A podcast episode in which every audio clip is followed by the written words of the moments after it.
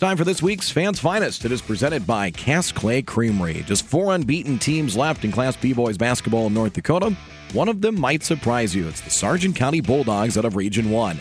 The cooperative of Milner, North Sargent, and Sargent Central is 12-0.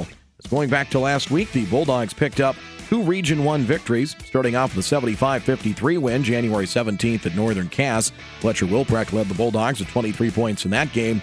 The Bulldogs hosted Richland last Friday night at the MAC in Milner, had 3 players in double figures, 3 of their big 4. Gavin Christensen, 21 points, 8 rebounds. Fletcher Wilprecht had 18 and Ryan Martinson, 15, as they took care of the Colts, 67-45. Battle for the loose ball inside, taken by Wilprecht, long down floor. Christensen behind the defense and lays it in. Sargent County stepped out of region play on Tuesday night, defeating T.O. Spazina, South Dakota, 72-51.